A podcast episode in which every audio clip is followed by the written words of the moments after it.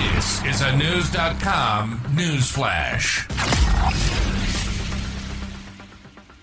A man spent the night trapped in a bank vault in New York City on Tuesday, October 24.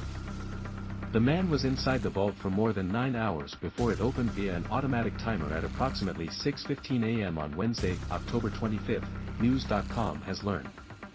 The man was at the bank gaining access to his safety deposit box in the basement of the World Diamond Tower at 580 Fifth Avenue in Manhattan when the doors suddenly closed, leaving him stuck inside at approximately 8.45 p.m. on October 24, according to CBS News. Fire Department of New York officials said the vault, owned by DGA Security, is used by several Diamond District businesses. Once it's closed, it's on a timing mechanism.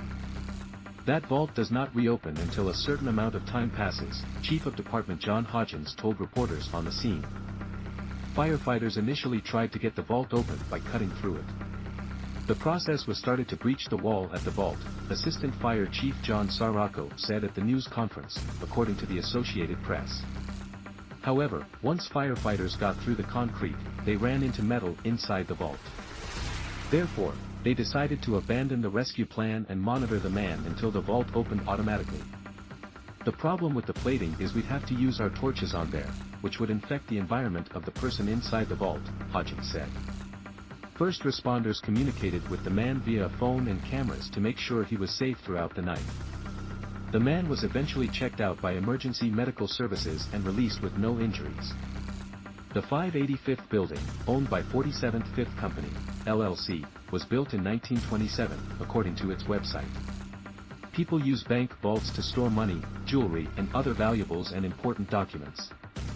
They are designed to be high-security storage places to keep valuables safe.